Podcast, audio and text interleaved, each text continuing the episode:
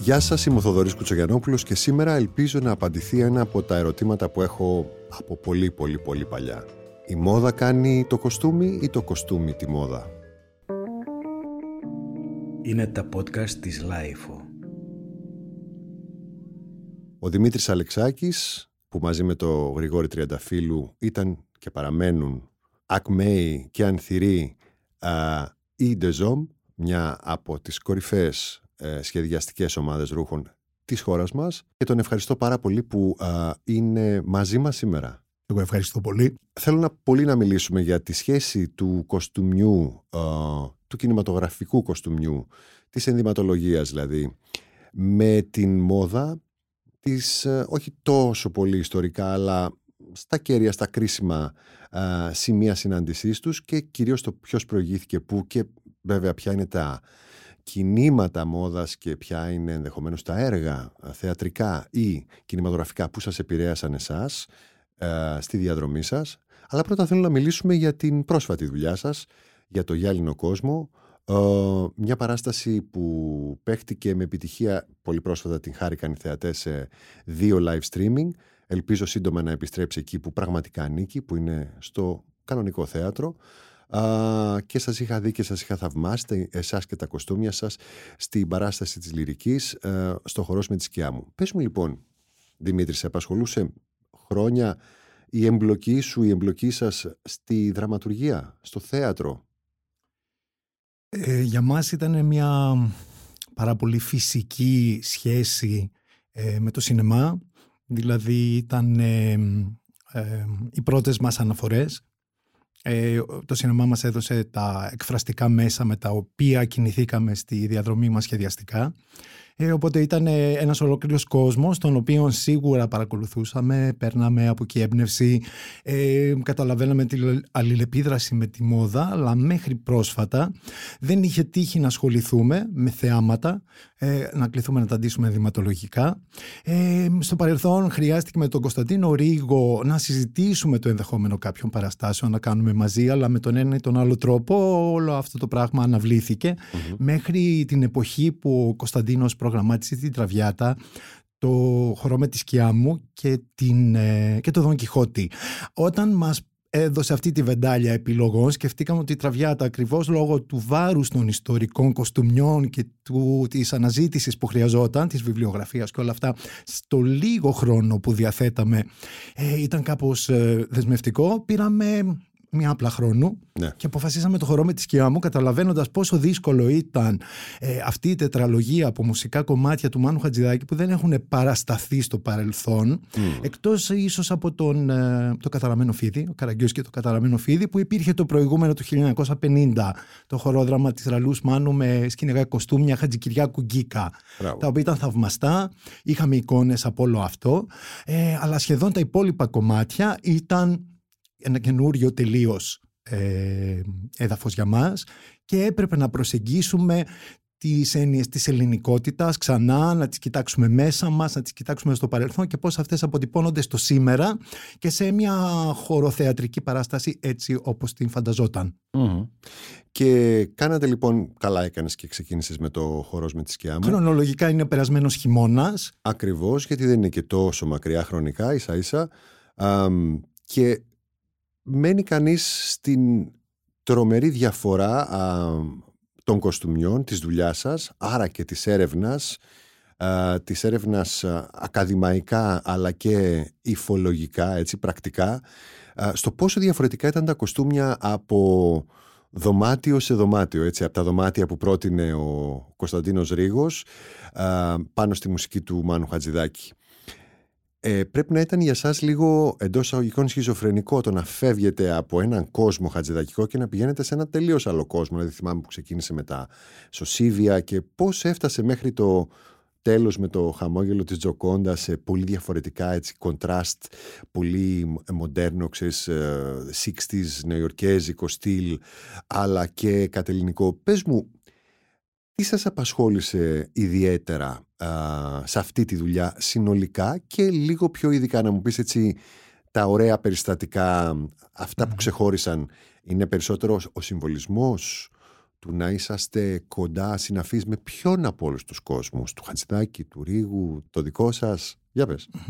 Η αλήθεια είναι ότι την ίδια στιγμή που φαίνεται ένας τεράστιος όγκος δουλειάς και φαίνεται και ένα νήμα που πρέπει να ξετυλίξεις, υπήρχε ένα, μια νοητή ε, αφήγηση που ήταν τα τέσσερα σημεία του ορίζοντα. Οπότε κάθε μουσικό κομμάτι αφορούσε σε ένα σημείο του ορίζοντα. Ναι, ήταν ο Νότος, ο Βορράς, ε, που ήταν ε, το πρώτο κομμάτι που αντιμετωπίσαμε ε, με μία αισθητική ίσως βορειοευρωπαϊκή ναι. και σε αυτή την αναζήτηση ε, σκεφτήκαμε τα μπαλέτα του Μωρίς Μπεζάρ, τον τρόπο που ήταν ντυμένοι οι χορευτές του Μωρίς Μπεζάρ οι άντρες αφού ήταν αποκλειστικά ανδρικό το σύνολο, το χορευτικό σύνολο. Ναι. Ε, θυμηθήκαμε τα ασημένια μπαλόνια του Warhol ε, από την ίδια εποχή, από το τέλος της δεκαετίας του 60 ε, και ουσιαστικά για να ντύσουμε τους ναυαγούς της αγάπης έτσι όπως τους περιγράφει και το μουσικό κομμάτι αλλά και η επιθυμία του Κωνσταντίνου Ρίγου ε, ήταν ουσιαστικά ένα πράγμα ε, κρύο, βορειοευρωπαϊκό σαν μια ομάδα ανθρώπων να έχουν ναυαγήσει και να αφηγούνται μια ιστορία σωματική. Υπήρχε μια υγρασία έντονη και διάγητη σε όλη αυτή την ε, της, της σεκάνσα, το πούμε έτσι, και εσείς ε, πήγατε και προς ε, μια λύση σωσιβίου, ας το πούμε έτσι. Ε, αυτό αν το έβλεπες σε άλλο, πάρε μια απόσταση από σένα, αν το έβλεπες σε άλλο θα έλεγες ότι α, μήπως θέλει να με προκαλέσει, μήπως είναι ένα, ένα σήμα, δηλαδή θέλει μήπως να μου πει κάτι. Εσύ γιατί εσύ γιατί το έβαλες αυτό, το θεώρησες απαραίτητο, στο ζήτησαν, ήταν μια έμπνευση; Ε, πολλές φορές η λογική ε, του να ακολουθήσεις έναν δρόμο στα κοστούμια ε, είναι για να δημιουργήσεις και μια αισθητική σύνθεση. Ναι. Άρα δεν είναι πάντοτε μόνο ο συμβολισμός, αλλά είναι και τα μέσα που θα σε βοηθήσουν να φτιάξεις μια ολόκληρη εικόνα που όσο το δυνατό θα μπορέσει να χαραχθεί στη μνήμη αυτών που τη βλέπουν. Άρα η αίσθηση της απώλειας και της, ε, της απουσίας που υπάρχει στο πρώτο μουσικό κομμάτι ε, νομίζαμε ότι μπορεί να αντισταθμιστεί με το comfort, ε, την ε, προστασία και την ε, σιγουριά που μπορεί να σου δώσει ένα σωσίβιο ακόμη και όταν καταλήγει σε τέτοιο, σαν, σαν ναυαγός ας πούμε μετά από μια μεγάλη υπαρξιακή περιπέτεια. Κάπως έτσι το νιώθαμε. Πώς, ουσιαστικά πώς διαχειρίζεσαι την απώλεια και την απουσία; Ήταν η ιδέα πίσω από αυτή την επιλογή. Στους κριτικούς, ε, εγώ διέκρινα το μινοϊκό, αλλά πέρναγε ναι. υπόγεια. Ναι, εκεί ήταν άλλο ένα, ε, μια πρόκληση του πώς φτιάχνεις κοστούμια με ένα folk χαρακτηρα τα οποία όμως να μην είναι στερεοτυπικά. Και τουριστικά. Και τουριστικά, πολύ σημαντικό. Δηλαδή να υπάρχουν, ε, υπάρχει όλη αυτή η δωρικότητα και η, η τραχιά ε, κριτική ψυχή όπως διαπερνάει και το έργο του Καζατζάκη από το οποίο εμπνεύστηκε ο, ο Χατζηδάκης το καπετάν Μιχάλη και επίσης εκεί πέρα μπορεί να υπήρχαν χρώματα από μινοϊκές τοιχογραφίες μπορεί να υπήρχαν ε, ρούχα τα οποία βοηθούσαν στις ομαδικές συνθέσεις, τις χορευτικές, τις χορογραφικές του Κωνσταντίνου που θύμιζαν αετώματα και συνθέσεις από φρέσκο της, ε, των μινοϊκών παλατιών. Ναι. Αλλά τα ρούχα έπρεπε οπωσδήποτε να λειτουργούν σαν να συμπληρώνει το ένα το άλλο και να δημιουργούν όλα μια ζωοφόρο, ένα έτομα. Μπορεί να είναι μπέρδεμα όλο αυτό, αλλά από την άλλη μεριά δεν βαριέσαι ποτέ με το χώρο με τη σκιά μου. Είχατε τέσσερα τελείως διαφορετικά σημεία του ορίζοντα και έτσι όταν σας κούραζε το ένα πηγαίνατε στο άλλο για να περιμένετε λίγο, να αφήσετε και λίγο το χρόνο για να σας ξαναδώσει τη λύση εκεί που μπορεί να φρακάρατε. Ακριβώς έτσι. Από την άλλη μεριά όμως, ο γυάλινος κόσμος, που είναι η πιο πρόσφατη σας παράσταση, είναι μία και μοναδική. Είναι ένας ενίος κόσμος του Tennessee Williams, που έχει ανέβει πολλές φορές, στον Glass Menagerie, και ανεβαίνει λοιπόν άλλη μία φορά. Και λες εσύ τώρα στον εαυτό σου. Άλλη μία φορά λοιπόν μπορώ να μην ξανακάνω αυτά που κάνανε οι προηγούμενοι. Άρα, πού καταλήγεις; Ε, για μας αυτή η άλλη μία φορά ήταν για μας μια μοναδική φορά, έτσι, μια ευκαιρία τρομερή γιατί είναι ένα έργο πάρα πολύ αγαπημένο, ένα έργο μέσα στο οποίο έχουμε όλοι σκεφτεί τους τόμ που κουβαλάμε μέσα μας ή κάποιους από τους υπόλοιπους ήρωες γιατί όλοι κουβαλάμε ένα κομμάτι του. Και επίσης ε, ήταν μια ε, εξίσου δύσκολη περιπέτεια, γιατί αν το άλλο φαινόταν πολυπρόσωπο, ε, μια υπερπαραγωγή από κοστούμια που έπρεπε να αντιθούν ένα σύνολο ανθρώπων, 32 ανθρώπων επί τέσσερις φορές, ε, που ήταν εξοδοτική δουλειά, είχε μια τεράστια ελευθερία, ήταν απελευθερωτικό αυτό και το πέρασμα από τη μία εικόνα στην άλλη, γιατί είχαμε την ευκαιρία να ψάξουμε και τη σχέση Ανατολής και Δύσης στην προηγούμενη αίσθηση ή στο, στο χαμόγελο της Τζοκόντα ήταν και η. Ε, ας το πούμε η Νέα Υόρκη των φιλμ νουάρ και του και ίσως και η αίσθηση της παρακμής από το Λύκοφος των Θεών του Βισκόντι. Mm-hmm. Υπήρχαν τέτοιου είδους πληροφορίες οι οποίες μας έλυσαν τα, τα αισθητικά ζητήματα του πώς δίνεται όλο αυτό το σύνολο ανθρώπων. Εδώ πέρα οι άνθρωποι ήταν τέσσερις. Και είναι και λίγο τα τέλη 60's όπως τα έχουμε δει στο σινεμά με το Sweet Charity του Bob Fosse και το, τα πάρτι στο Midnight Cowboys και λίγο Α, αυτά, ακρι- που είναι ακριβώς. 69 και τα δύο έργα έτσι, ακριβώς εκείνη η περίοδος που περιγράφεται. Sorry σε διέκοψα. Όχι, απλά λέγα, έλεγα ότι η, μ, α, όσο και να ήταν πολύ πρόσωπο ήταν και απελευθερωτικός ο χορός με τη σκιά μου σε αντίθεση με το γυάλινο κόσμο ο οποίος είναι λίγο πρόσωπος αλλά υπάρχει τέτοια ακρίβεια ε, στους ήρωες ε, και ταυτόχρονα το πώς θα τους αντιμετωπίσεις ενδυματολογικά, πώς θα τους ντύσεις ε, ήθελε περίπου ανάλογη δουλειά. Ήθελε ψάξιμο Μμμ. ε, και ήθελε αλλεπάλληλα επίπεδα μέσα στα οποία πρόσθετες ή αφαιρούσες ή άφηνες πίσω κάποιες αρχικές ιδέες. Ε, μ, όταν στην αρχή ε, συναντηθήκαμε, ο Τόμ ήταν ένας ποιητής εξ αρχής, αλλά ο τρόπος με τον οποίο τον αποτυπώνεις αυτό, ε, αποφεύγοντας τα στερεότυπα, ε, ήταν κάτι που μας ξεγλιστρούσε συνέχεια. Άρα ο Τόμ ήταν ο ήρωας ο οποίος στράγγιξε τελευταίος, παρόλο που ήταν ο πιο αγαπημένος μας.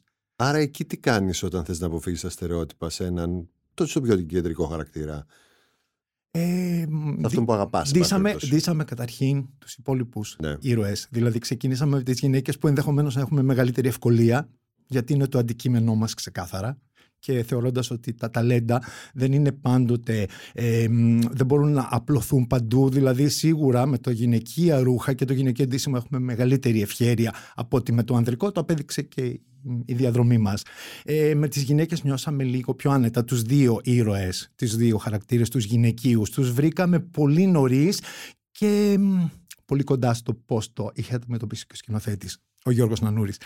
Ε, μ, αυτό που ε, κάναμε ψάχνοντας στο παρελθόν σε προηγούμενα ανεβάσματα του γυάλινου κόσμου θεατρικά χρησιμοποίησαμε όση ε, βιβλιογραφία Ναι. είχαμε στη διάθεσή μας και βλέποντας και τα κοστούμια των ταινιών έτσι, με τρία σημαντικά, ε, τρεις σημαντικές παραγωγές του 50, του 73, του 87 αντίστοιχα ε, εκεί οι ήρωες μ, εικονογραφούνται με έναν τρόπο που εγώ και ο Γρηγόρης θεωρούσαμε ότι με έναν τρόπο είναι ε, ουδέτερα τα ρούχα τους.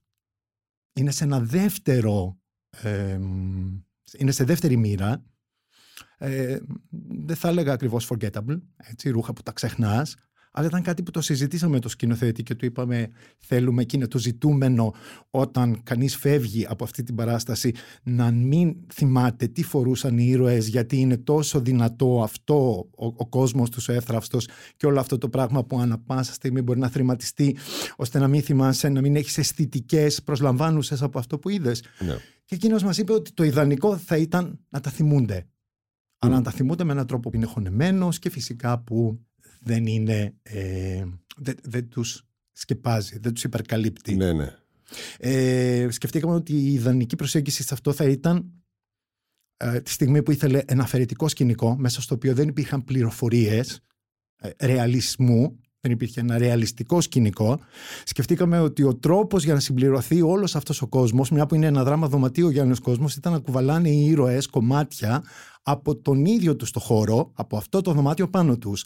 Άρα τα υφάσματα των ρούχων που επιλέχθηκαν, οι ματιέρες, τα γραφιστικά ε, prints, τα τυπώματα, τα εμπριμέ πάνω στο ρούχο τους συμπλήρωναν αυτόν τον κόσμο που έλειπε από το σκηνικό. Άρα ο καθένας κουβαλούσε ένα κομμάτι από τον κόσμο του και το έφερε πάνω του. Μμ. Και έτσι όταν τους έβλεπες μαζί ήταν σαν να σχημάτιζαν αυτό τον κόσμο και να τον έβλεπες μπροστά σου ε, σχηματισμένο μελαγχολικό, εύθραυστο, χωρίς να χρειαστεί να έχεις τις καλοσχέσεις, τους εξώστες, όλα αυτά που βοήθησαν τη σκηνική δράση στα κινηματογραφικά και στα θεατρικά ανεβάσματα. Δηλαδή πήραν τα ρούχα το ρόλο του να δημιουργήσουν ένα ολόκληρο ε, σύμπαν, ένα δωμάτιο μέσα στο οποίο εξελίσσεται αυτό το δράμα. Δεν είναι τυχαίο που παλιά συνέπιπταν τα σκηνικά με τα κοστούμια, έτσι. Δηλαδή μπορεί και να είναι δουλειά ενός ανθρώπου για να γίνει όσο το δυνατόν αναπόσπαστη και ενιαία η εντύπωση που δίνει, αφήνει στο θεατή. Γιατί εσύ μπορεί να θέλεις να προσθέσεις κάτι, να θεωρείς ότι είναι απαραίτητο και να διαφωνήσεις ας πούμε με το σκηνογράφο. Σωστά; Σίγουρα είναι μια δουλειά. Ένα αξεσουάρ, κάτι, μια λεπτομέρεια, ένα μαξιλάρι, μια κουβερτούλα, ένα ριχτάρι, πώς τα λένε. Κάτι το οποίο να δίνει χρώμα ή να μην δίνει χρώμα. Και εκεί πραγματικά κανείς φαντάζεται έναν άνθρωπο να έχει μια ενιαία άποψη γι' αυτό. Ε, στην προκειμένη περίπτωση και η δικιά μας η σχέση με τη σκηνογράφο, τη Μέρη Τσαγκάρη, ήταν μια σχέση στην οποία προχωρήσαμε μαζί, γνωρίζοντας ότι η δική της συμμετοχή ήταν σε ε, ελάχιστα πράγματα και από εκεί και πέρα συμφωνήσαμε πώς θα το συμπληρώσουμε εμείς όλο αυτό το πράγμα. Δηλαδή υπάρχει ένας καναπές στην σκηνή, ο οποίος είναι ουσιαστικά ε, από μια μελαγχολική και λίγο άσχημη χρωματικά τα πετσαρία από αυτή που υπήρχαν στα μεσοπολεμικά σπίτια σχεδόν παντού, κυρίως στην Αμερική. Και από εκεί και πέρα η μητέρα φοράει ένα διάβροχο το οποίο θυμίζει ένα μουσαμά που θα μπορούσε να είναι αυτό που στρώνουν το τραπέζι. Ναι. Ο Τόμ φοράει ένα πανοφόρι το οποίο κουβαλάει μια φθαρμένη ταπετσαρία επάνω του που θα μπορούσε να είναι από τον τοίχο και να έχει διαβρωθεί από την υγρασία. Καρό στοιχεία όπως θα ήταν κουρτίνες, ένα πάπλωμα, ένα από αυτά τα Liberty παπλώματα ή τα, τα καπιτονέ χαρακτηριστικά της Αμερικάνικης επαρχίας είναι ουσιαστικά το φόρεμα της Λόρα και έτσι δημιουργήθηκε αυτός ο κόσμος. Υπάρχει και μια δεύτερη στιγμή, έτσι, από την οποία η δράση μεταφέρεται στο γεύμα, εκεί που συναντιούνται οι τέσσερις χαρακτήρες και που καταραίει όλος αυτός ο κόσμος, ε, που εκεί πέρα σκεφτήκαμε ότι οι γυναίκες θα έπρεπε να είναι εντυμένες με κάτι που μοιάζει με χολιγουδιανό, με δύο ρούχα βραδινά, τα οποία θα μπορούσαν να είναι από τη, από τη χρυσή εποχή του Hollywood. Σκεφτόμασταν ότι ο Γιάννης Κόσμος είναι και ένα love letter, έτσι, ένα γράμμα αφοσίωσης στο αμερικάνικο σινεμά που μετά τον δέχτηκε κιόλας. Ήταν ουσιαστικά ένα, ένα γράμμα αγάπης προς το αμερικάνικο σινεμά με τον τρόπο που οι άνθρωποι της εποχής του και όσοι πέρασαν την εποχή του μεγάλου οικονομικού κράχ ε, έβρισκαν στο αμερικάνικο σινεμά, στο Hollywood τη διεξοδο και την... Ε, ας το πούμε, το κουράγιο και την ψευδέστηση και όλα τα πράγματα που δεν συνέβαιναν στις ζωές τους. Ναι, να σηκωθούν και να προχωρήσουν. Είναι πολύ σημαντικό αυτό. Ήταν και το λέει σε πάρα πολλές στιγμές, όσο και αν ε, επιμένει να επαναλαμβάνει πόσο. Ε, τι εξαπάτηση υπήρχε σε αυτό, ότι αυτό ήταν και μια ψευδέστηση. Δηλαδή ότι ζουν μέσα σε αυτό μια ζωή η οποία στην ουσία είναι ακινητοποιημένη και δεν προχωράει πουθενά όπως η δική του αλλά σκεφτόμασταν ότι τα δύο ρούχα σε αυτό το τραπέζι, θα έπρεπε, σε αυτό το γεύμα, το κάλεσμα για το gym, θα έπρεπε να είναι σχεδόν χολιγουντιανά, βέβαια της μητέρας με έναν τρόπο που θα τέριαζε σε μια Southern Belle, όπως την περιγράφει ο Tennessee Williams, και της κόρης ένα πράγμα που είναι σαν fragments, ε, σαν επίπεδα από ρούχα, πρώην ωραία ρούχα, τα οποία η μητέρα τα ανασύνθεσε πάνω της και της τόλισε σχεδόν σαν ύφη, δεδομένου ότι αυτή, αυτό ήταν το όνειρό της. Και έτσι παίρνει μπροστά στα μάτια μας, δίνεται στη σκηνή και μοιάζει σιγά σιγά να φοράει αποσπάσματα από πρώην ρούχα και αυτό το layering να δημιουργεί σιγά σιγά την αίσθηση ενός κοριτσιού που σχεδόν ετοιμάζεται για να παντρευτεί. Παίρνεις ένα θεατρικό στα χέρια σου για να διαβάσεις, στο οποίο κάλεσε να δουλέψεις. Θα μπορούσε να είναι ένα σενάριο αν ασχολιόσασταν με το σινεμά. Τι είναι το πρώτο πράγμα που σου έρχεται στο μυαλό; Εμένα θα μου ερχόταν χρώμα. Για παράδειγμα, έτσι που μου περιέγραψε τον παλιό γυάλινο κόσμο, το φαντάζομαι γκρι. Ε, υποφωτισμένο, λίγο ασπρόμαυρο. Ε, έτσι όπως όμως τον επεξεργάστηκες, θα του δίνα ένα χρώμα. Θα τον έκανα πιο πράσινο ίσως. Ήταν ακριβώς πράσινος. Αλήθεια, Ήταν αλήθεια πράσινος. Και δεν το είδα. Ε. Ήταν κυρίως πράσινος για κάποιον λόγο. Ήταν Άρα του έδωσε ένα χρώμα. Ο Πιέρο Τόζι, ένας από τους μεγαλύτερους ενδυματολόγους όλων των εποχών στο σινεμά, είχε πει ότι με το που διαβάζει το σενάριο αρχίζει και βλέπει τα πρόσωπα. Τα πρόσωπα που καλείται να ντύσει. Πρώτα όμως βλέπει τα, πρόσωπα και μετά το σώμα, φαντάζεται. Ακριβώς. Ε, γιατί πρέπει να ξέρει και με ποιον, ποιον ντυλάρει, ποιον ηθοποιό ντύνει και γιατί. Ε, τώρα που ανέφερες Hollywood, η Έλσα Σκιαπαρέλη, η γνωστή ασύμετρη καπελού τρελορομάνα που πηγαινορχόταν από τη Ρώμη στο πάρει από την Ιταλία στη Γαλλία και τσακωνόταν με τη Σανέλ φαντάζομαι την εποχή της είχε πει προφητικά στη δεκαετία του 30 διόρθωσέ με κάνω λάθος ε, τα κοστούμια του σήμερα θα είναι η μόδα σας για αύριο. Ναι, ισχύει. Η αυριανή σας μόδα. Δεν είχε καθόλου άδικο όταν έντισε με αυτό το μπουκαλοφόρεμα τη May West. Α, αργότερα ο Adrian έκανε το φόρεμα στην Joan Crawford το οποίο αντεγράφει πάρα αυτά. Λέτι Λίντον το 1932. Όντως αυτό έγινε sold out σε εκατοντάδες βερσιόν μετά στα department stores, το στα αμερικάνικα. Το είχε πει λοιπόν το 1932 λίγο μετά τον... Ξέρεις, τα, τα πολλά δράματα και τις πολλές κομμεντί μετά την έλευση του ομιλούντος κινηματογράφου και ξεκίνησε μία σχέση. Τώρα, τι είδους σχέση είναι αυτή, αυτό με ενδιαφέρει πάρα Εσύ τι πιστεύεις, τι έχει κάνει περισσότερο, ποιος είναι, ποια είναι η κότα, ποιο είναι αυγό, ποιος είναι αυτός που ξεκίνησε. Το σινεμά; Ξεκινάει μια μόδα ειδικά την περίοδο που α, κυριαρχεί στη συνείδηση του κόσμου ή το αντίθετο; Τι λες; Νομίζω ότι αν μιλάμε για τον περασμένο αιώνα, ναι, που, για ουσιαστικά, που ουσιαστικά εκεί βλέπουμε όλα τα, ας πούμε, να δημιουργούνται τα αλλεπάλληλα ρεύματα ε, ε, του στυλ με τα οποία οι άνθρωποι πια ε, δίνουν την καθημερινότητά τους. Νομίζω ότι ξεκίνησε από το σινεμά, από το Hollywood.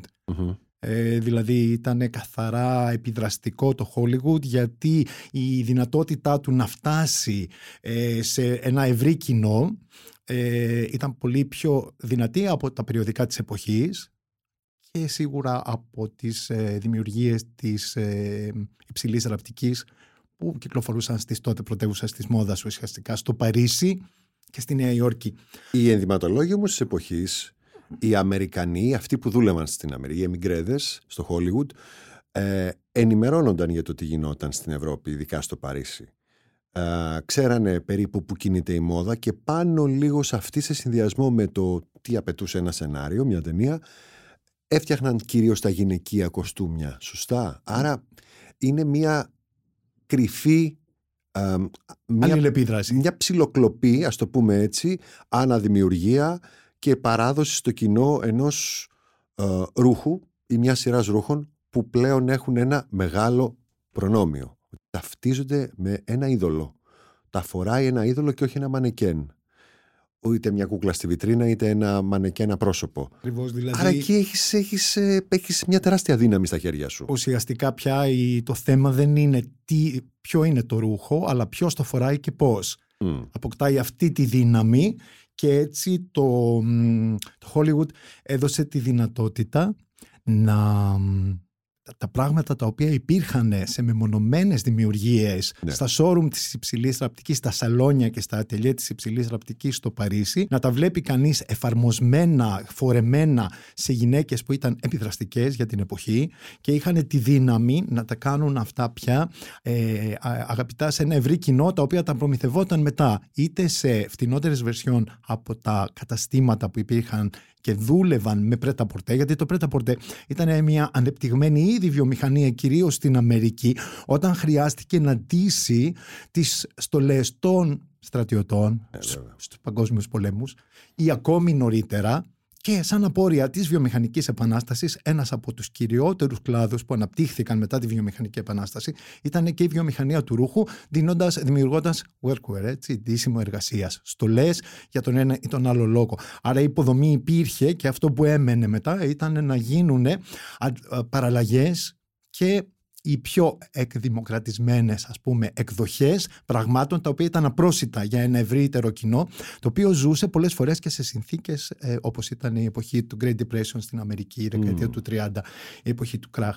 Άρα πολλές φορές που δεν μπορούσαν να ανταπεξέλθουν ούτε τα ίδια ρούχα τα εννοώ του πρέτα πορτέ του, του Αμερικάνικου πολλές φορές τα περιοδικά κυκλοφορούσαν με πατρόν τα οποία έραβαν το ρούχο το οποίο είχαν δει σε παραλλαγές με υφάσματα της επιλογής τους, όπως έγινε περίπου με τα ρούχα του όσα παίρνει ο άνεμος Μμ. το 1939. Δεν το ήξερα αυτό. Που η γκαρνταρόμπα ας πούμε, που έφτιαξε ο Walter Plunkett για την Vivian Lee ουσιαστικά κυκλοφορούσε σαν πατρόν στα περιοδικά της εποχής μια που ήταν μ, αδύνατο να αναπαραχθούν αυτά σε μ, μαζική παραγωγή λόγω του όγκου και του ε, μ, ε, πώς το λένε, ανοικονόμητου των δημιουργιών. Παρ' όλα αυτά θεωρούταν ότι ήταν ένα πάρα πολύ ισχυρό αντίδοτο για τους ταλαιπωρημένους από την ε, ε, ε, ύφεση Αμερικάνους το να αντιθούν με, με κομμάτια του, της μετα, μετεμφυλιακής ε, Αμερικής. Και ψυχολογικά. Και κάτι, ψυχολογικά. κάτι σήμαινε αυτό.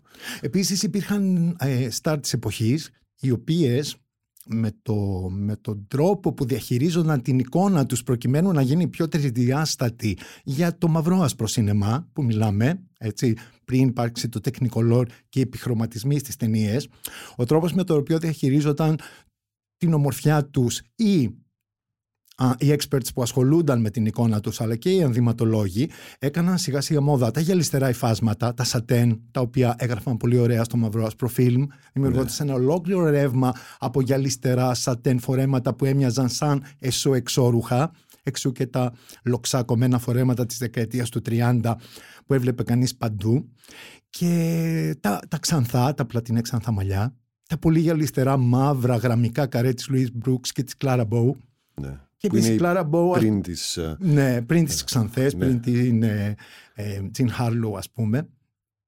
Και ας πούμε η Clara Bow ήταν ε, διάσημη για το ότι έκανε όχι μόνο το look της και το, το, την εικόνα της, ε, ε, η- iconic ας πούμε, αλλά τα, τις πλισέ φούστες που φορούσε, τα ναυτικά παντελόνια. Και εδώ έρχεται και μια γενιά γυναικών όπως η Κάθριν Hepburn, η Γκρέτα Γκάρμπο, η Μάρλεν Ντίτριχ, οι οποίες ουσιαστικά απενοχοποίησαν και το αντρικό ντύσιμο στις γυναίκες, δανείστηκαν στοιχεία από την αντρική γκαρνταρόμπα και με, την, ε, με τη δύναμη της εικόνας τους και με το ύφος τους και το, και το, το χαρακτήρα που έπλασαν μέσα από τις ταινίες, έκαναν πιστικό στις γυναίκες ότι ήταν ok να φοράνε και κοστούμια από την ανδρική, ε, στοιχεία από την ανδρική Κάθε καρδαρόμπα. μία με τον δικό της τρόπο, αν και ξέρεις πρέπει να μπουν σε μια κατηγορία, αυτές που ασπάστηκαν το ανδρόγυνο και το εξάπλωσαν, ε, ήταν τελείως διαφορετικές, ακόμα και αν η Κάθριν Χέμπορν το είχε δηλώσει ότι έχει είδωλο την Γκάρμπο, την είχε συναντήσει και ήταν η μόνη που την, ε, την κοκάλωνε που λένε, ε, ήταν με τρομερό σεβασμό μπροστά της, αλλά άλλο η Ντίτριχ, άλλο το μυστήριο της Γκάρμπο, ο, άλλη δηλαδή η πρόκληση της Ντίτριχ και άλλη η, η γήινη, εν πάση περιπτώσει, φωτιά της, ε, της Κάθριν Χέμπορν. Ε, νομίζω όμως ότι ο πρώτος πόλεμος ανάμεσα στη Γαλλία και στην Αμερική στο επίπεδο κοστούμιου και μόδας ήταν για την ταινία Σαμπρίνα. Έτσι, Ισχύει. ανάμεσα στον, Ι- στη- στον Ιμπέρντο Ζιβανσί και την Edith Head. Και τι θέλει, ναι. Θα θυμίσω λοιπόν, αν και πολύ καλά θα κάναμε ε, να αφιερώναμε ένα ολόκληρο podcast για την Edith Head, γιατί είναι υπερηπτωσάρα στον τομέα της. Εκτός ότι είχε πάρει 8 Όσκαρ, ήταν μια γυναίκα η οποία δούλευε σαν το Μυρμήγκη χρόνια. Ήταν υπεύθυνη στα κοστούμια, κυρίως στην καριέρα της στην Paramount. Το 1953 είχε ντύσει το μεγάλο ντεμπούτο της Audrey Hepburn στο σινεμά με το διακοπές στη Ρώμη και το 1954 έρχεται η στιγμή όπου πρέπει να κάνει άλλη μια ωραία και φανταχτερή κατά μία έννοια δουλειά στη Σαμπρίνα. Η Hepburn καλεί τον Ζιβανσί από το Παρίσι ή πάει εκείνη και του λέει ότι θέλω να μου κάνεις, να μου ράψεις, σωστά τα λέω, διόρθωσέ με Πολύ, κάνω πολύ λάθος, σωστά, ναι, εννοείται. να μου ράψεις τα κοστούμια Εννοείται. του χορού, Είναι μια τα ball αγαπημένη gowns. και ενδεικτική ιστορία. Ε, ο Ζιβανσί το έκανε, κατά πως φαίνεται, δεν πήρε το credit που του αναλογεί. Δεν πήρε credit, δεν Εξού υπάρχει. και δεν πήρε Όσκαρ ο ίδιος, γιατί το συμβόλαιο της Head έλεγε ότι η ίδια υπογράφει την ταινία. Α, ο ίδιος παντού διέδιδε και με διακριτικό τρόπο, θυμάστε την ευγένεια της Audrey Hepburn, η Hepburn τον υποστήριζε ότι αυτός είναι υπεύθυνος για το look όλο αυτό, ενώ η Edith Head έλεγε ότι δεν είναι ακριβώς έτσι τα πράγματα και είχε γράψει και βιβλίο και Και το προσπαθούσε... Όσκαρ πήγε σε εκείνη. Το Όσκαρ πήγε σε Σε εκείνη. εκείνη, Α, ξεκάθαρο. η δίκη, ας το πούμε έτσι, αλλά και από την ηθική πλευρά ήθελε να καλυφθεί λέγοντας ότι δεν είναι ακριβώς έτσι. Ο Ζιβανσί μπορεί να συμβούλεψε ή να κάτι να έκανε, αλλά τα κοστούμια τα έκανα εγώ κλπ. Μα υπήρχε και. Η κακομήρα η Edith Head, θα πω εγώ εντός εισαγωγικών, η οποία αν μη τι άλλο στην καριέρα της, το, νομίζω, δραματικά το μεγάλο της φόρεμα ήταν αυτό που φορούσε η Ελίζαμπεθ Τέιλορ στο μια θέση στον ήλιο. Σωστά. Σωστό. Και είναι πολλά χρόνια πριν αυτό, Ισχύει, ισχύει, το βέβαια. 51 και δεν είχε πάρει το credit που της αναλογείς σε ένα από τα πιο εμβληματικά ρούχα που φόρεσε ποτέ γυναίκα α, στο μεταπολεμικό σινεμά. Και όλη η γκαρδαρόμπα της για το Και φτάνουμε να θέσει στον λοιπόν- ήλιο ήταν επι, επιδραστική. Καταπληκτική ήταν. Καταπληκτική ήταν μια ολόκληρη μόδα η Ισχύει. οποία αθόρυβα επηρέαζε για χρόνια τις debutante, τις νέες ωραίες κοπέλες αυτές που εν πάση περιπτώσει θέλαν να ξεχωρίσουν στην καλή κοινωνία. Και φτάνουμε λοιπόν στον πόλεμο αυτό που λέμε. Γαλλία-Αμερική για το... και που έρχεται και στο, στο θέμα μας, στα χαρτιά μας που λένε. Η μόδα και το κοστούμι. Ο ένας έρχεται και κάνει φλάση υπέροχες τουαλέτες και μάλιστα υπερβολικές για το στυλ ταινιών της εποχής και η άλλη είναι ο άνθρωπος που υποστηρίζει ότι εάν υπάρχει ένας λόγος που δεν καταλαβαίνουν τη δουλειά των ενδυματολόγων στο σινεμά είναι γιατί αυτοί υπογραμμίζουν Το χαρακτήρα. το χαρακτήρα και δουλεύουν παρέα με το σκηνοθέτη και το σεναριογράφο και τους ηθοποιούς για να κάνουν όσο καλύτερα μπορούν τη δουλειά τους στην ταινία και όχι στην καριέρα τους. Σωστά. Και από εκεί ξεκινάει μια αλληλεπίδραση πολύ πιο έντονη, πολύ πιο ανταγωνιστική και πολύ πιο φημισμένη. Οι σχεδιαστές στο σινεμά πια είναι θέμα και τα ρούχα κιόλας είναι θέμα. Μα και στις άλλες δύο ταινίες της ε, Audrey Hepburn με τα αντίστοιχα ζητήματα, στυλ, τα οποία ήταν, επηρέασαν πάρα πολύ κόσμο. Ήταν και το Funny Face και το ε, πρόγευμα στο Tiffany's. Συνέβη το ίδιο. Δηλαδή η δική της γκαρντορόμπα ήταν από το Givenchy και το υπόλοιπο cast ή τα πρωινά της ντυσίματα αντίστοιχα ήταν από την Edith Head. Οπότε αυτό συνέβη τρεις φορές στη σειρά. Το funny face το αστείο είναι ότι ενώ εκεί α- και εκεί κι αν φόρεσε γιατί ήταν λίγο πόζαρε κιόλας Ακριβώς, ναι. τα γιατί- ρούχα αυτό το οποίο ε, είπε η ίδια μέσα στην ταινία ότι την κάνει να αισθάνεται πιο άνετα είναι αυτά το, το, το πιο απλό της ντύσιμο αυτό που, το, των υπαρξιστών Ακριβώς, δηλαδή. γιατί ξεκινάει σαν beatnik ακριβώς το beatnik ξεκινάει σαν beatnik και, και στην γίνεται Ασία. υπερμοντέλο Στην ναι. Ασία. Ναι, και πολλοί θεώρησαν έτσι κι αλλιώς ότι είναι ένας τρόπος του Hollywood να σχολιάσει έτσι με λίγο καυστικό τρόπο το, το ότι η ματαιοδοξία, ας πούμε, είναι πάνω από, το, από τα υπαρξιακά άγχη μιας γυναίκας και ότι πολύ γρήγορα η μικρή αυτή έγινε ένα, ένα πρόσωπο της ημέρας μέσα από αυτά τα υπέροχα ρούχα. Ναι. Τα λαμπερά ρούχα. Ε, κατά κάποιο τρόπο πολύ έμεσο αλλά ε, πολύ ενδιαφέροντα και δηλωτικό. Η εμφάνιση της Audrey Hepburn το 57 αν δεν κάνω λάθος στο Funny Face που έχει πολύ Παρίσι που της πάει κιόλας γιατί είναι από τις πρώτες γκαμίν έτσι. Μη σου πω η πρώτη γκαμίν Είναι, στο ναι. παγκόσμιο σινεμά.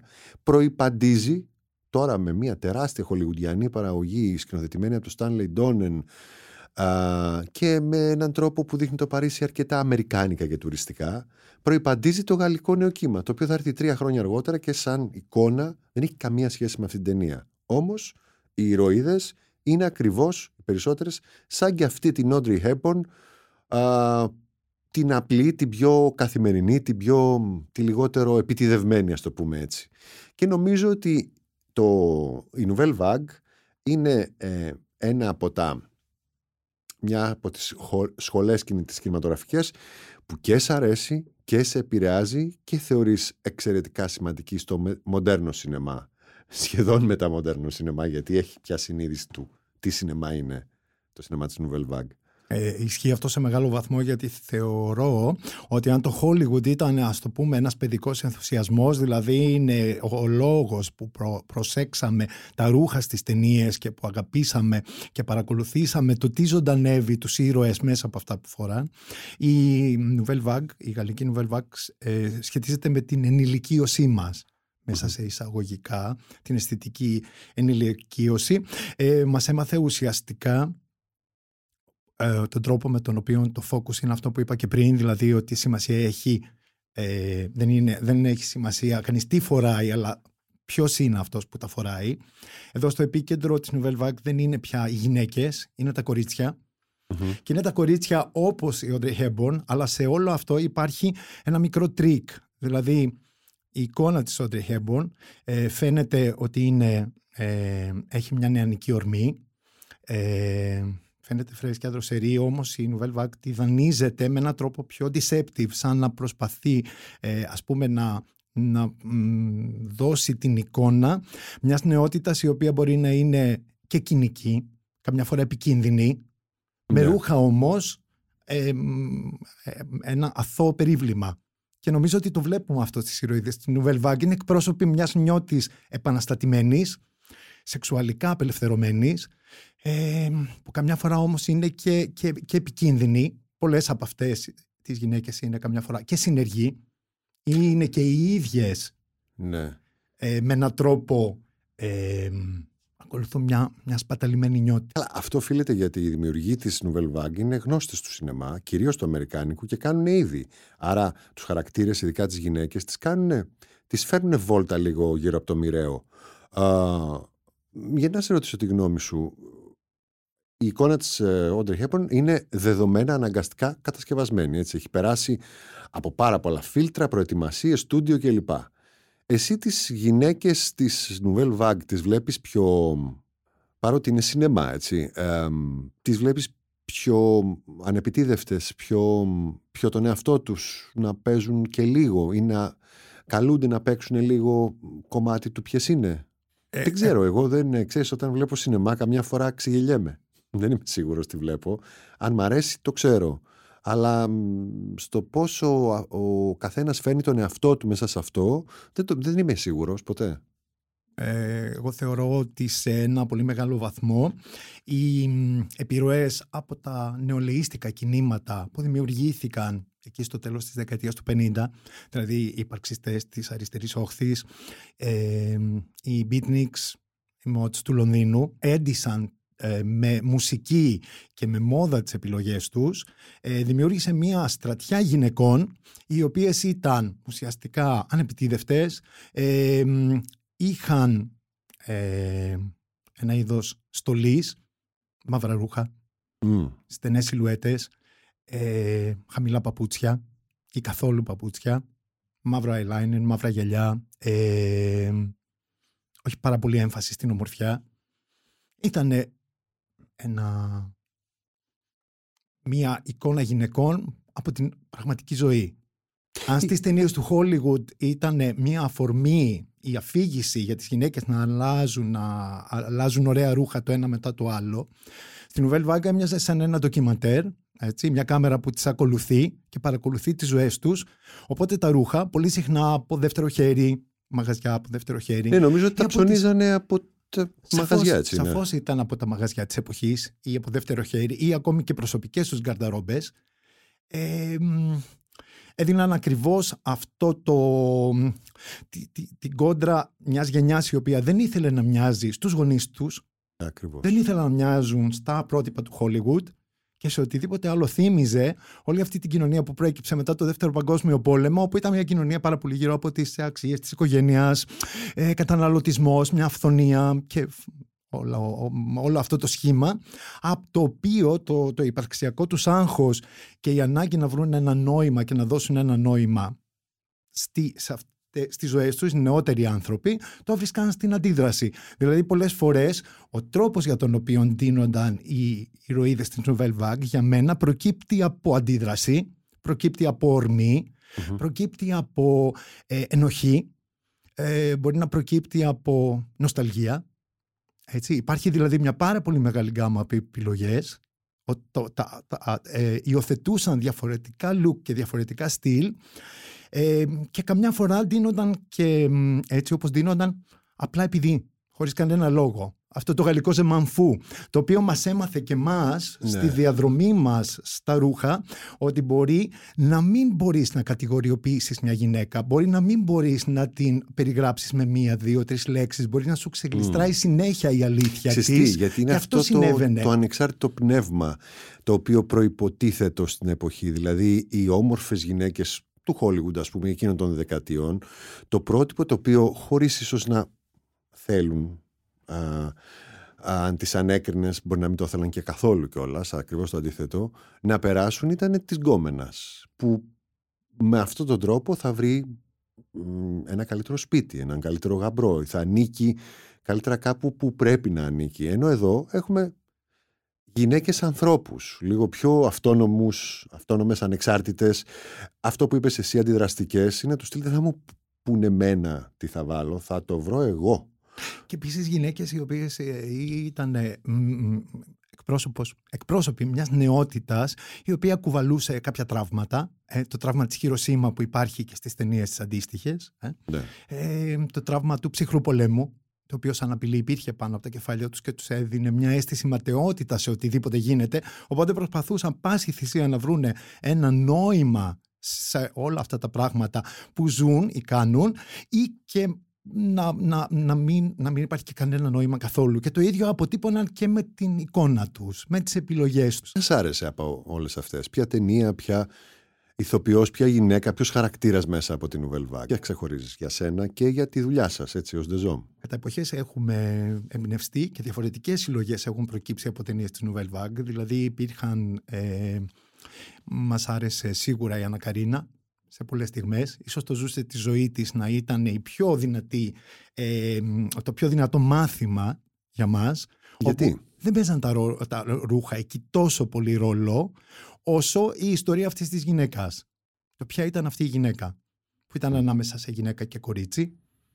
Είχε, ε, ήτανε, ήτανε μια ηρωίδα πολιτική, σεξουαλικά απελευθερωμένη, που αδιαφορούσε για το κόστος των επιλογών της και όλο αυτό την έκανε μοιραία με έναν τρόπο κοριτσίστικο, με μια άγνοια κινδύνου, που αυτό έβγαινε και στα ρούχα, στην αφέλεια των ρούχων της πολλές φορές.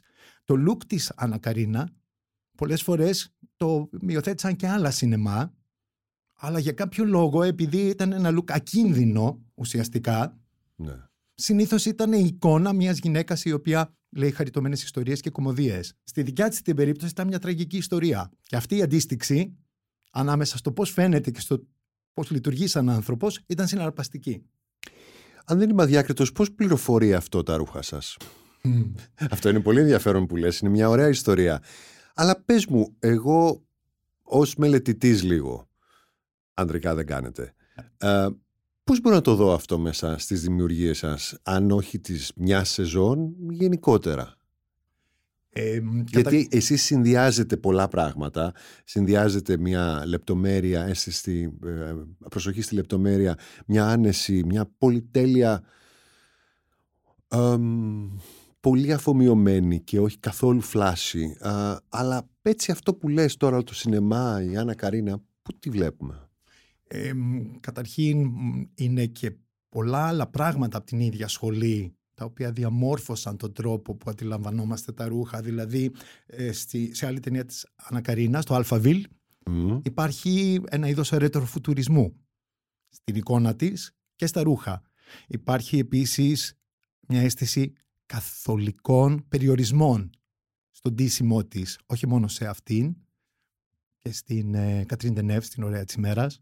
Εκείνη η Λοράν. Εκείνη η Λοράν, από Λουί Πουνιουέλ. Και εκεί πέρα οι καθολικοί ε, περιορισμοί πάνω στο πώς πρέπει να εμφανίζεται μια γυναίκα και πώς είναι αποδεκτή είναι ένας λόγος για τον οποίο μεταπηδά εκείνη σε, όλη αυτή, σε όλο αυτόν τον κόσμο των φαντασιώσεων ε. και της, ε, της αποδοχής ας πούμε όλων αυτών των, ε, των πραγμάτων που κάνει. Η αριστουργηματική ταινία είναι η ωραία της ημέρας. Αριστουργηματική, τι, μεγάλη ταινία. εκπληκτικά ρούχα. Ναι. Εκπληκτικά ρούχα, εκπληκτική αντίθεση ανάμεσα. Η αντίθεση ανάμεσα στην κομιλφό γυναίκα ναι, ναι, που, που ήταν είναι ο αποδεκτός, ναι, ο αποδεκτός τρόπος του να δίνεται μια γυναίκα upper class με ένα... και, και ταυτόχρονα πόσο τα ρούχα έδειχναν του πόσο ασφικτιά μέσα σε αυτά. Αρέσει που σε όλη αυτή την ε, κατάσταση της ε, ενδυματολογίας που ψωνίζει και λίγο από τα καλάθια και από τις μπουτίκ της εποχής έρχεται το 61 στην Nouvelle Vague. Νομίζω τα ρούχα τα είχε κάνει η Chanel έτσι, στο πέρσι στο Marienbad. Bad. Πέρσι στο Marienbad. Bad. Delphine Seyrig. Δηλαδή έρχεται μετά από τόσες δεκαετίες να κολλήσει χωρίς να κουμπώσει ακριβώς και η Σανέλ και να δώσει και τη δικιά της ε, Επίσης εκπληκτικά, έτσι, εκπληκτικά πράγματα και εκεί ε, τη δικιά της μικρή συμβολή ας το πούμε σε μία ναι, σε μία από τις πιο WTF ταινίες που έχουν γίνει όλων των εποχών και σίγουρα επειδή έχω ρωτήσει ανθρώπους που μεγάλωσαν εκείνη την εποχή και βλέπαν σινεμά τους λέω βλέπατε το πέρσι στο Μαρίνο; Βέβαια έπρεπε. Ποιος ήταν κάτι ψαγμένος στην εποχή της εποχής Φαντάσου τώρα να είσαι ε, 16 χρονών, 17 το Ναι, πρέπει να 60, το δεις. Ναι. 61 και να μην καταλαβαίνεις και πάρα πολλά πράγματα και να μην έχεις κανένα να σου τα εξηγήσει και να μην έχεις και το ίντερνετ βέβαια για να σε πληροφορήσει. Ήταν όμως από αυτά τα ωραία τρο- τρένα που σου έρχονται πάνω σου, τα ωραία σοκ και, και στο στυλ, έτσι. Και στα ρούχα και Εκεί σε είχαμε όλα. μια άλλη εικόνα ε, πιο ενήλικης κομψότητας. Δηλαδή ναι, γιατί είναι μια αριστοκρατία που μια ενήλικη. πεθαρακμάζει και λίγο ένα παιχνίδι Βέβαια το είχε παλατιού. ξανακάνει αυτό η Σανέλ το 39 στον κανόνα του παιχνιδιού του Σαν Ρενουάρ που επίσης τα ρούχα ήταν εκπληκτικά και ήταν ε, μια ολόκληρη, ένα ολόκληρο μάθημα πάνω στο μεταπολεμικό στυλ των, ε, τι- των, των αστών εκείνης της περίοδου και του κινδύνου που, που ανοιγόταν μπροστά. Βέβαια, την, πα- παράλληλα με, το, με την Nouvelle Vague και αυτές τις ηρωίδες, κυρίως αυτές που επανέρχονταν, που ήταν Τρυφό και πάνω απ' όλα ο Γκοντάρ, γιατί οι άλλοι κάνανε ταινίες, χτυπάγανε με διαφορετικούς τρόπους. Ενώ αυτός ήταν σαν να, σαν να, σαν να σχολίαζε την εποχή, έκανε και την α, περιφρόνηση ο Γκοντάρ, έτσι, όπου είδαμε μια άλλη Μπαρντό, Άλλη που Μπαρντό. και αυτή έδωσε πάρα πολλά με τον τρόπο της α, ντυμένη, γδυμένη στη μόδα. Μα η Α, Μπαρντό από μόνη της ήταν ένα τεράστιο μάθημα για όσους ήταν οπαδοί ε, ε, δύο διαφορετικών πραγμάτων, δηλαδή ότι μια γυναίκα θα έχει ή πρόσωπο ή, ή, ή σώμα ε, ή μυαλό. Ε, ήταν ουσιαστικά ο τρόπος, με, η διαδρομή της ήταν αυτή που τα γεφύρωνε και τα δύο. Οπότε και εμείς μεγαλώσαμε με το αυτονόητο ότι αυτά τα δύο δεν είναι σε αντίθεση, δεν είναι σε ε, α- αντιμάχονται Δηλαδή Μμμ. ότι μια γυναίκα μπορεί να έχει απόλυτο περιεχόμενο και ταυτόχρονα μπορεί να είναι τόσο συγκλονιστική όσο η Μπαρντό στην περιφρόνηση στο Θεός έπλασε τη γυναίκα. ναι. Και την ίδια διαδρομή έκανε και η Σοφία Λόρεν. Αλλιώς ήταν η Σοφία Λόρεν στις ταινίες του Έτορε Κόλλα και του Βιτόριο Ντεσίκα, και αλλιώς ήταν στο Hollywood. Και την ίδια εποχή λοιπόν υπάρχει νέο κύμα παντού, σε όλο τον κόσμο και στην Αγγλία, όπου το λανσάρει με το δικό της τρόπο πέντε χρόνια μετά τους μεγάλους σκηνοθέτες, με το Darling του Schlesinger η Τζούλη Κρίστη. Christie. Εγώ γελάω πάρα πολύ γιατί δύο χρόνια μετά κάνει το μακριά από το αγριεμένο πλήθος που είναι εποχής και Hardy και εμφανίζεται πάλι 60. εμφανίζεται δηλαδή η εικόνα της τα, δεν ξέρω είναι πως ήταν στο Πετιούλια επίσης εκείνη, τα μαλιά κάτι Ξέρεις πώ το δικαιολόγησε η ενδυματολόγος της, έτσι. το ξέρεις αυτό; Ναι, Ε, ξέρω, καλά όλα τα ξέρεις Για διάβασα πες. γι' αυτό, δεν γιατί- έχω ιδέα Η ενδυματολόγος είπε ότι η αποστολή μας δεν είναι να δημιουργήσουμε ένα απολύτως ρεαλιστικό ε, σύμπαν. Είμαστε υποχρεωμένοι να δημιουργήσουμε μια πραγματικότητα η οποία να είναι πιστευτή. Αυτή ήταν η πιστευτεί δικαιολογία από της. τους θεατές της εποχής προφανώς δηλαδή εκεί που απευθύνεται η ταινία Εκείνης της αρκούσε το να είναι believable αυτό το πράγμα το οποίο έφτιαξαν μπροστά στα μάτια τους. Δεν ήταν ανάγκη να είναι ακριβής απεικόνηση της εποχής, αλλά να είναι μια πραγματικότητα η οποία, την οποία θα Σίγουρα μπορούσες να πιστέψεις. ακριβή η απεικόνηση της εποχής, ειδικά όταν μιλάμε για ένα μυθιστόρημα, ποτέ δεν μπορεί να έχεις 100% έτσι, γιατί δεν πας να αναπαραστήσεις ε, στ- απόλυτα κάτι. Αυτό όμως που είναι εντυπωσιακό σε αυτή τη δήλωση είναι ότι εκτός από αυτά που ξέραμε θα- και τα οποία θα ξεχάσουμε σιγά σιγά, δηλαδή ότι κάθε έργο εποχής που γίνεται σήμερα μιλάει περισσότερο για το σήμερα παρά για το Παρά τότε, είναι ότι πρέπει να φαίνεται και λίγο σήμερα, γιατί ακριβώς η πραγματικότητα είναι πάρα πολύ υποκειμενική. Θα σου πω ποια είναι η γνώμη μου σε αυτό. Όταν Για κάναμε πες. το γυάλινο κόσμο, σκεφτόμασταν ότι λίγο 90s grunge ήταν ok να περάσει σαν μια πάρα πολύ αμυδρή επιρροή στον τρόπο με τον οποίο οι ήρωες φορούσαν. Που δεν τα είναι λεπά, καν η σήμερα, θα επίπεδο. σε στεναχωρήσω Δημήτρη, αλλά Δεν είναι εποχής και ναι. το 90s. Σήμερα όμως υπάρχει μια άλλη γραφή ας πούμε σχεδιαστική που φέρνει ο Αλεσάνδρο Μικέλε στο Gucci ε, που είναι ένα remix από μ, κακοφωνίες χρωματικές, από prints που δεν συνδυάζονται, από εμπριμέ που δεν συνδυάζονται, Μμμ. από επιρροές από διαφορετικές εποχές και στιγμές της τέχνης και της ευρωπαϊκής ιστορίας και όλα αυτά.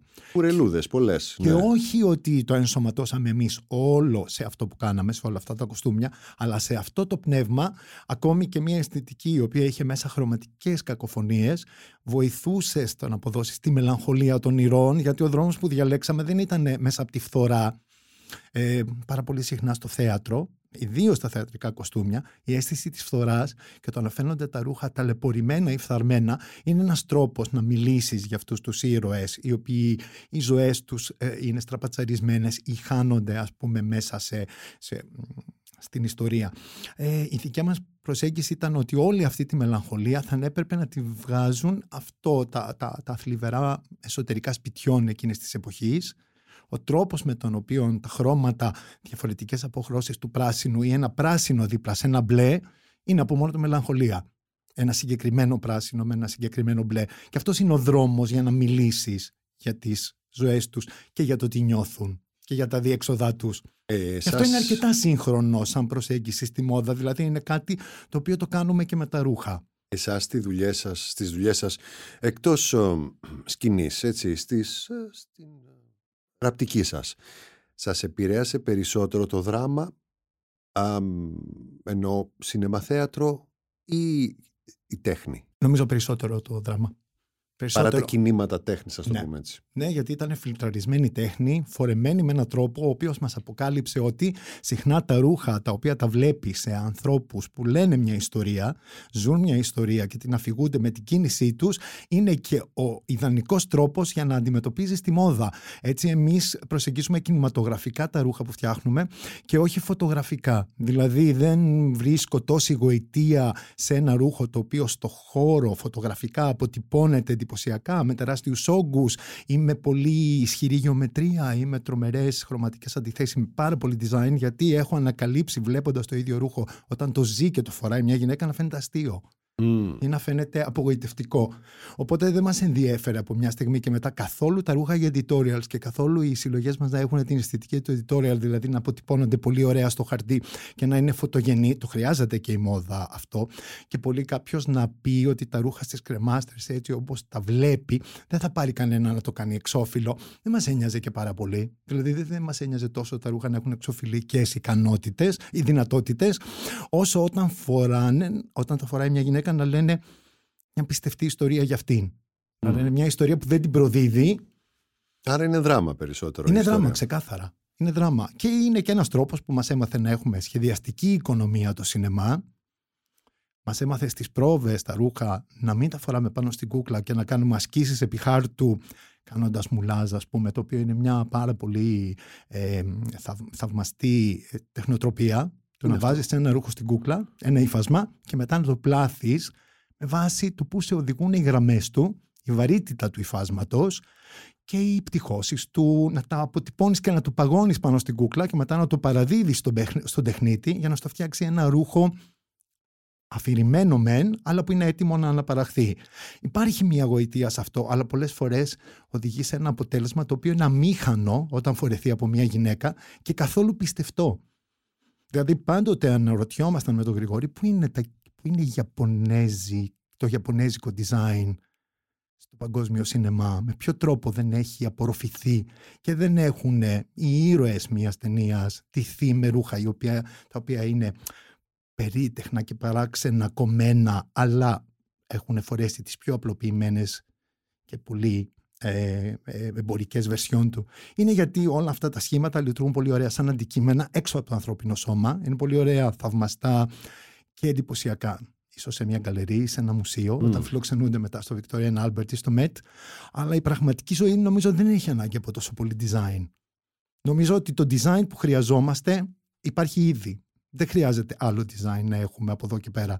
Θεωρώ ότι όσο design χρειαζόταν, χρειάζονταν οι ζωές μας, το έχουμε ήδη και μπορώ να πω ότι το έχουμε από εκείνη την εποχή ακόμη, από το 60 και το 70. Ταινίες γίνονται πολλές όμως και χρειάζονται δουλειά σε όλα τα επίπεδα και προσωπικά δεν τρέφω τίποτα λιγότερο από απέραντο θαυμασμό για τους πραγματικά μεγάλους, τους σπουδαίους ενδυματολόγους αυτούς που ασχολούνται πολύ βαθιά Είναι στο α, ίδιο. και επίπονα α, για, για κάτι που λέγεται μια ταινία έτσι απλά αλλά είναι κάτι πολύ σπουδαίο ο Πιέρο Τόζι που είναι ένας από τους τρεις μεγάλους Ιταλούς ενδυματολόγους όλων των εποχών είναι αυτός που έκανε περισσότερο Βισκόντι ο Πιέρο Γκεράρντι έκανε περισσότερο Φελίνι. Φελίνι και ο Φελίνι. Ντανίλο Ντονάτι έκανε Απόλλους Ναι, και Παζολίνη. Πολύ Παζολίνη. Πολύ πιο Παζολίνη πολύ πριν τη Παζολίνη. μύδια που την έκανε ο Πεγεροτόζη.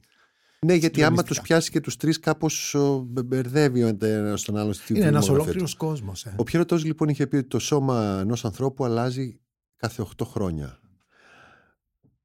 Το είχε μελετήσει δηλαδή. Φαντάσου τώρα τι δουλειά χρειάζεται όταν πρέπει να παραλάβει χαρακτήρες που διασχίζουν το χρόνο μέσα σε μια ταινία που υπάρχουν και άλλοι τόσοι χιλιάδες δίπλα τους κομπάρσι, συμπληρωματικοί χαρακτήρες δευτερεύοντες που πρέπει να συνδυάσει χρωματικά αλλά και λειτουργικά. Δηλαδή ε, το θεωρώ ένα τιτάνιο έργο που πολλές φορές δεν είναι τόσο απλό ούτε τόσο, ακρι...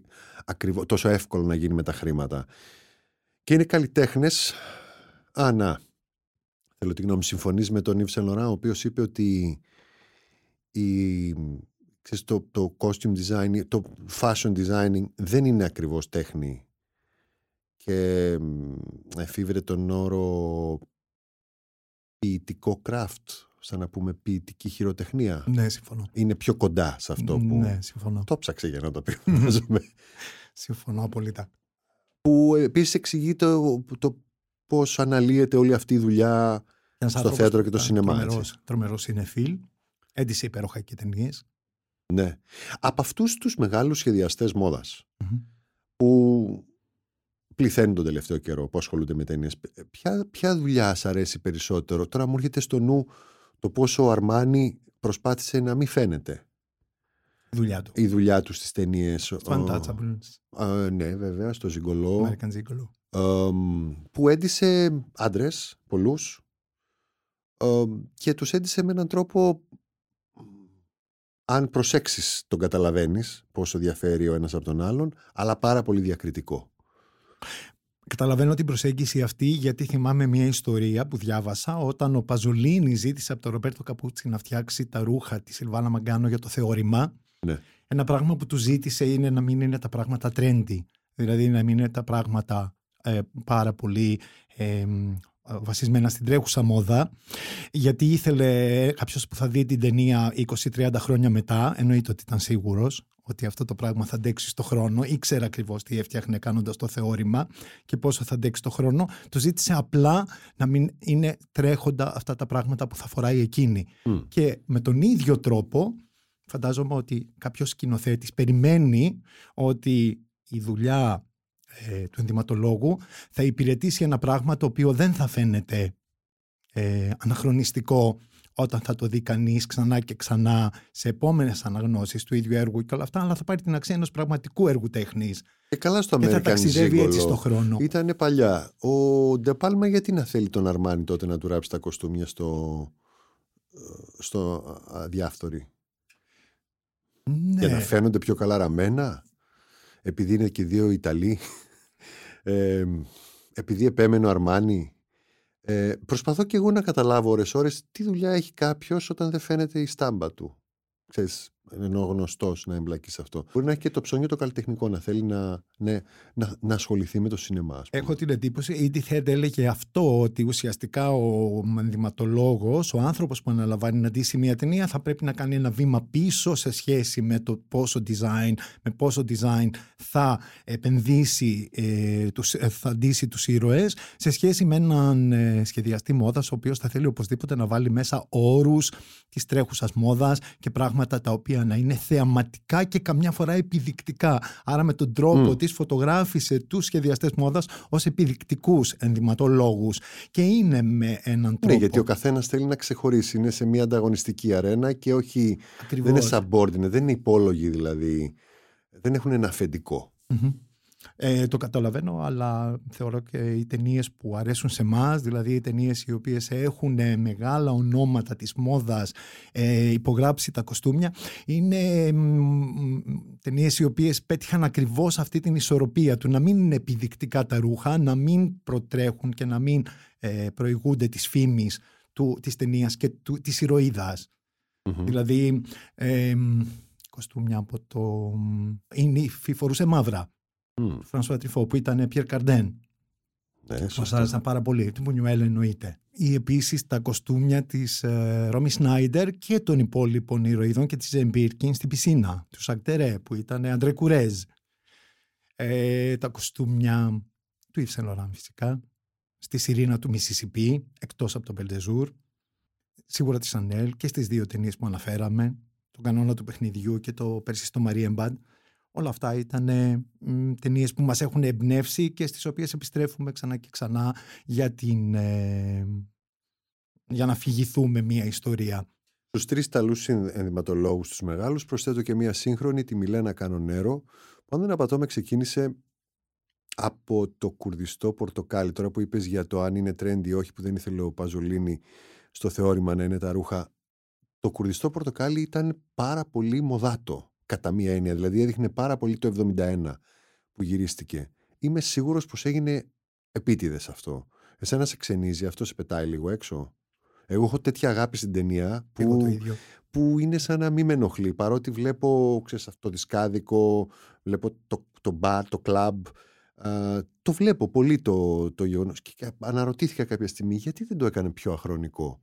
Έτσι να σβήσει την περίοδο εκείνη; Είναι η στιγμή που ένας δημιουργός συνειδητά καταθέτει την εποχή του, την αποτυπώνει την εποχή του στο έργο και το έχουμε δει αυτό και σε άλλες ε, ταινίες που συνειδητά το στυλ των ηρώων, όπως το Blow Up. Το Blow Up είναι time capsule, ναι, είναι 100%. Δηλαδή δείχνει, τα Swinging 60 στο δείχνει, Λονδίνο. Εκεί θέλει, ναι, εκεί, είναι, εκεί έχει βγει βόλτα. Και έχει μια κάμερα που αν δεν ξέραμε ότι είναι Αντωνιόνι, θα λέγαμε Α, έχει και μια ντοκιμαντερίστικη έμπνευση σήμερα αυτός. Αλλά δεν είναι καθόλου έτσι, βέβαια, ειδικά σε κάποια πολύ στυλιζαρισμένα κομμάτια. Αλλά έχεις απόλυτο δίκιο, είναι η εποχή του. Αυτό ήθελε.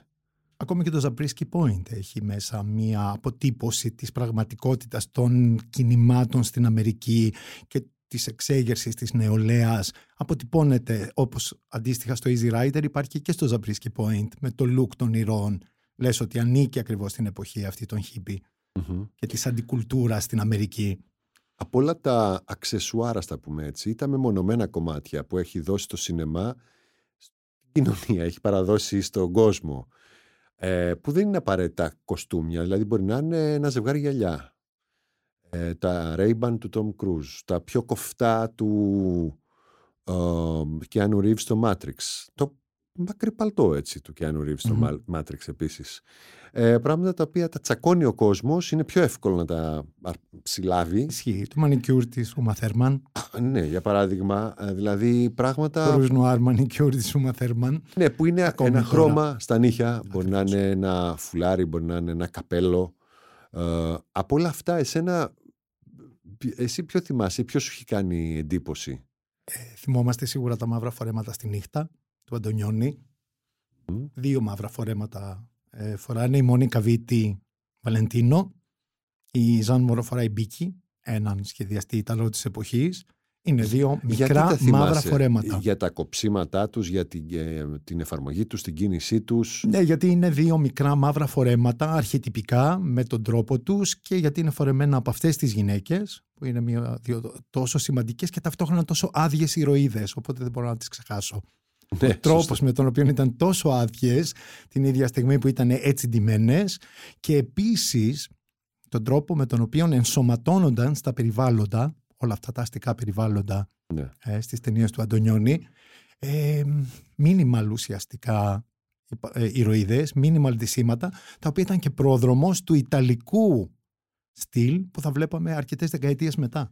Πόσα μικρά μαύρα φορέματα υπάρχουν σε αυτή τη ζωή; Ανάλογα το πόσο, πόσα χιλιοστά είναι κομμένο υπάρχει το κάθε και, Υπάρχει και ένα άσπρο στην ε, Liz Taylor που είπαμε νωρίτερα. για μια θέση στον ήλιο. και στη λυσασμένη γάτα. Είναι λευκό. Είναι λευκό μαύρο. Σεξ. Ναι, λευκό μικρό φόρεμα. Είναι από τα τέλη της δεκαετίας, δηλαδή η περίοδη της είναι πιο, πιο κορίτσι, πιο... Ναι, και είναι η χρήση ενός, ενός στοιχείου λανζερί σαν κανονικό ρούχο. Γιατί ουσιαστικά είναι ένα εσώρουχο αυτό που φοράει στη λυσασμένη γάτα. Ναι, ένα μεσοφόριο το οποίο οι γυναίκες μετά το φόρεσαν σαν κανονικό ρούχο. Αλλά θυμάμαι το. Ναι, είναι η εποχή που έβγαιναν και τα φανελάκια. Η δεκαετία του 50 έδωσε τέτοια πράγματα. Τους άντρες, ναι. Το φανελάκι του, του Μπράντο, το οποίο το φόρεσε σαν κανονικό τισερτ. Που Πολύ... φαντάσου πόσο σκάνδαλο ήταν για κάποιους Πουριτάνους της εποχής και αντίστοιχα τα, τα κομπινεζόνι, ξέρεις, τα μεσοφόρια η, το, φόρεμα, το πλεκτό φόρεμα της ε, Ναστάζια Κίνσκι στο Παρίσι, Τέξας. Το θυμάμαι πάρα πολύ καλά. Σε αυτή τη τώρα που λέγε για αξεσουάρ, θυμίσου το, το σκουφί, τα σκουφιά που φόρεγε η άλλη μαγκρό στο Love Story; Love Story το ήταν από τα πράγματα τα οποία όταν το είδα στην κινηματογραφική λέσχη τότε, έτσι, κάποια Παρασκευή στην Ερτένα, μικρός ακόμη, ε, συνειδητοποίησα ακριβώς από πού δινόταν και πού αποτελούσε έμπνευση η μητέρα μου. δηλαδή, όταν είδα την Άλλη Μαγκρόου, ήξερα ακριβώς, ακριβώς πού τα είχε βρει όλα αυτά τα ρούχα που φορούσε. Ακόμη νωρίτερα, στις φωτογραφίες της από τη δεκαετία του 60, ήξερα ότι ήταν η Σοφία Λόρενς το χθες σήμερα αύριο και η εξέλιξή της μετά ήταν σε εικόνες λίγο πιο αλιμαγκρό. Ή ας πούμε όταν είδα για πρώτη φορά την Dolce Vita, επίσης πρέπει να ήταν κινηματογραφική λέσχη. Έβλεπες πολύ Μπακογιανόπουλο. Έβλεπα πολύ Μπακογιανόπουλο, ναι. και ήταν μεγάλη, ήταν το άνοιγμα μας σε έναν ολόκληρο κόσμο, γιατί το Hollywood ήταν λίγο πιο ε, ε, ε, προσιτό. Δηλαδή ήταν πιο εύκολο να δεις χολιγουδιανές ταινίες musicals παρακολουθώντας κρατική τηλεόραση αλλά κινηματογραφική λέσχη που ήταν art house cinema ήταν η στιγμή που μαθαίναμε σιγά σιγά το Φελίνι, τον Αντωνιόνι, το Ιταλικό σινεμά, το Γαλλικό σινεμά και όλα αυτά και εκεί βλέποντας αυτές τις ταινίες, κατάλαβα ότι ο μπαμπάς μου ήταν κατευθείαν βγαλμένος από την Dolce Vita γιατί ήταν σε ένα ψαροχώρι ας πούμε στη Βόρεια Ελλάδα και παρόλα αυτά το look του ήταν κοφτερά σακάκια, γυαλιστερά μαλλιά, τέλεια μαύρα γυαλιά και λέω πώς από πού όλο αυτό, όλο αυτό το λούστρο και σε αυτόν και στην παρέα του που ήταν όλα νέα παιδιά στη δεκαετία του 60 και ήταν ο, ο Μαρτσέλο Μαστρογιάννης το 8,5. Ναι. Αυτό ήταν ε, ακόμη ένα πατέρας μου ήταν για πιο το... μεγάλος, αλλά είναι σίγουρο ότι επειδή είναι πριν την εποχή του rock and roll, όλη αυτή η μορφωνή γυαλισμένη σαν μπριγιαντίνη ήταν επηρεασμένη πάρα πολύ από τους Ιταλούς της εποχής. Αυτούς θεωρούσαν πρότυπα κομψότητας και κατάλαβες, ε, πονη, πονηρής γοητείας. Πώς τους είχε βρει, πώς είχαν, ε, τους είχε φτάσει η πληροφορία και ήταν όλοι έτσι στις μαυρόασπρες φωτογραφίες του 60. Λίγο πριν γεννηθώ ήταν ακριβώς ένας Μαρτσέλο Μαστρογιάννη ο μπαμπάς μου. Ο Ταραντίνο, αν και ιταλικής καταγωγής, πιστεύεις ότι στο Reservoir Dogs τους μαυροφορεμένους του με τα κοστούμια τους εμπνεύστηκε από Ιταλούς ή από Γάλλο γκάγκστερ κατάσταση; Ο ίδιος θεωρεί από Ιταλούς. Ναι. Θεωρεί ότι ήταν αρκετά, αρκετή επιρροή από Μαρτσέλο Μαστρογιάννη. Αλλά, και το πολλά το γαλλικό νομίζω και, κάτι και του είπε. Μελβίλ. Μπράβο. Και Ζαν-Πιερ Μελβίλ. Μπράβο Δημήτρη, ναι, όντως. Μελβίλ. Και, και επίσης, τα, καλά, τα ρούχα ήταν agnès b., θα έχει ζητήσει να φτιαχτούν από την NSB που έτσι κι αλλιώς ταίριαζαν οι υπογραφές της γιατί ήταν minimal και αρκετά απρόσωπο και μονοχρωματικό το look της. Οπότε πολύ εύκολα ταίριαξε το να ντύσει ε, τα ρούχα με NSB Βαριέσαι λίγο με το The Crown και με αυτού του είδους τα έργα εποχής; Ε, ή βρίσκεις πάντα κάτι ενδιαφέρον γιατί ακριβώς Τρελαίνεσαι για τη δουλειά σου. Τρελαίνεσαι για τη... Μ' αρέσει πάρα πολύ, αλλά θεωρώ ότι υπάρχει τόση πολύ λεπτομέρεια και ε, έρευνα στο πώς έχουν διαχειριστεί οι τρεις μεγάλοι Ιταλοί που είπαμε το κοστούμι εποχής, δηλαδή πόσα πράγματα και με τι τρόπο μοναδικό και φαντασμαγορικό και με μια ανεξέλεγκτη φαντασία η οποία δεν είχε όρια, έχει αποτυπωθεί στις ταινίες, που πάλι θεωρώ ότι και οι ίδιοι οι τωρινοί ενδυματολόγοι ε, αντλούν έμπνευση από εκεί.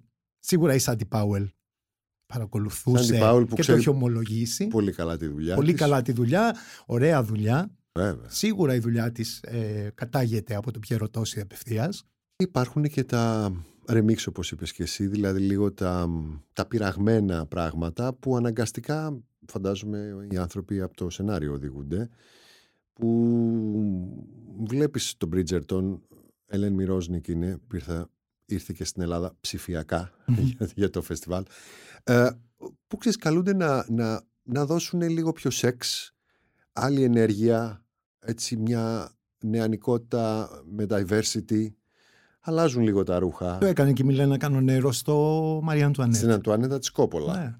Το έκανε Χρησιμοποιώντας λουμπουτέν παπούτσια. Ροζ. Για να καργαλίσει λίγο. Εμένα μου άρεσε πολύ. Εμένα με... Και εμένα μου άρεσε. Δεν έχω πρόβλημα με το ανίερο όταν υπάρχει καλλιτεχνικότητα από πίσω.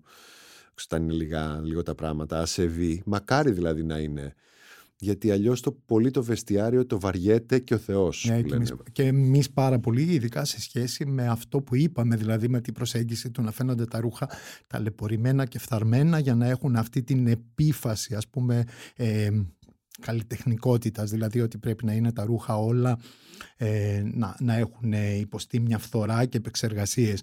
Εγώ θυμάμαι όταν ε, ψάχναμε στο αρχείο της Λυρικής, προκειμένου να δούμε ωραία πράγματα και το αρχείο των υφασμάτων τους. Το ωραιότερο υφασμα που βρήκαμε ήταν από μια παραγωγή της Μιλένα Κανονέρο. Mm. Έβγαινε ένα μόνο ρούχο και ήταν το ρούχο του ε, βαρύτονου που αφηγείται στο Καπετάν Μιχάλη την ε, ιστορία του Καπετάν Μιχάλη και έγινε ένα πάρα πολύ ωραίο κριτικό πανοφόρι. Δεν ήταν ακριβώς folk, όμως ο τρόπος με τον υφή του και έτσι όπως φαινόταν πάρα πολύ ε, τραχή ήταν με το τέλειο έβριμα. Δημήτρη Αλεξάκη ελπίζω να πέρασεις καλά. Ήταν καταπληκτικά. Για Αυτή μένα... η συζήτηση είναι μια συζήτηση που δεν, δεν έχει τέλος. Για μένα ήταν η πιο ενδιαφέρουσα συζήτηση που έχω κάνει για το κοστούμι μετά την Ντένι Βαχλιώτη, την ενδυματολόγο των πολλών ταινιών και δις υποψήφια για Όσκαρ για το ποτέ την Κυριακή. Τι μου είχε πει τότε για τη Μαρινιέρα. Εκπληκτικό. Μπορούμε να κάνουμε μια, ένα podcast μόνο για Μαρινιέρες. Ε, Όντως. Όντως, λίγο Τζιν ναι, να πούμε και για την Τζιν ε... και για όλες τις επόμενες. Και μου είχε πει για τη σημειολογία του κοστούμιου. Είχε μιλήσει πολύ γιατί ήταν μια γυναίκα που σπούδασε το κοστούμι και που βέβαια δούλεψε πάρα πολύ σε αυτό. Ε, και τη θυμήθηκα, μιας και θυμηθήκαμε τη δουλειά της και την ίδια ε, εύχομαι να τα πούμε σύντομα ξανά και εγώ το μιας και έρχονται τα Όσκαρ και θα ήθελα πολύ να σχολιάσεις Πάρα πολύ τα κοστούμια και αυτό που βλέπεις και σε συνδυασμό με την εποχή όντως σε μια ανεξάντλητη γενικά κουβέντα για έναν από τους τομείς που προσωπικά με ενδιαφέρουν πολύ βλέποντας μια ταινία. Η αρχιτεκτονική της uh, μιας ταινίας περιλαμβάνει αναπόφευκτα αναπόσπαστα και το κοστούμι. Σε ευχαριστώ πολύ και στο Ιπανίδιν. Ευχαριστώ και εγώ. Είμαι ο Θοδωρής Κουτσογιαννόπουλος και αυτό είναι το podcast Pulp Fiction της LIFO. Καλεσμένος μου σήμερα ήταν ο Δημήτρης Αλεξάκης, με τον οποίο μιλήσαμε για τη σχέση της μόδας με το σινεμά. Είναι τα podcast της LIFO.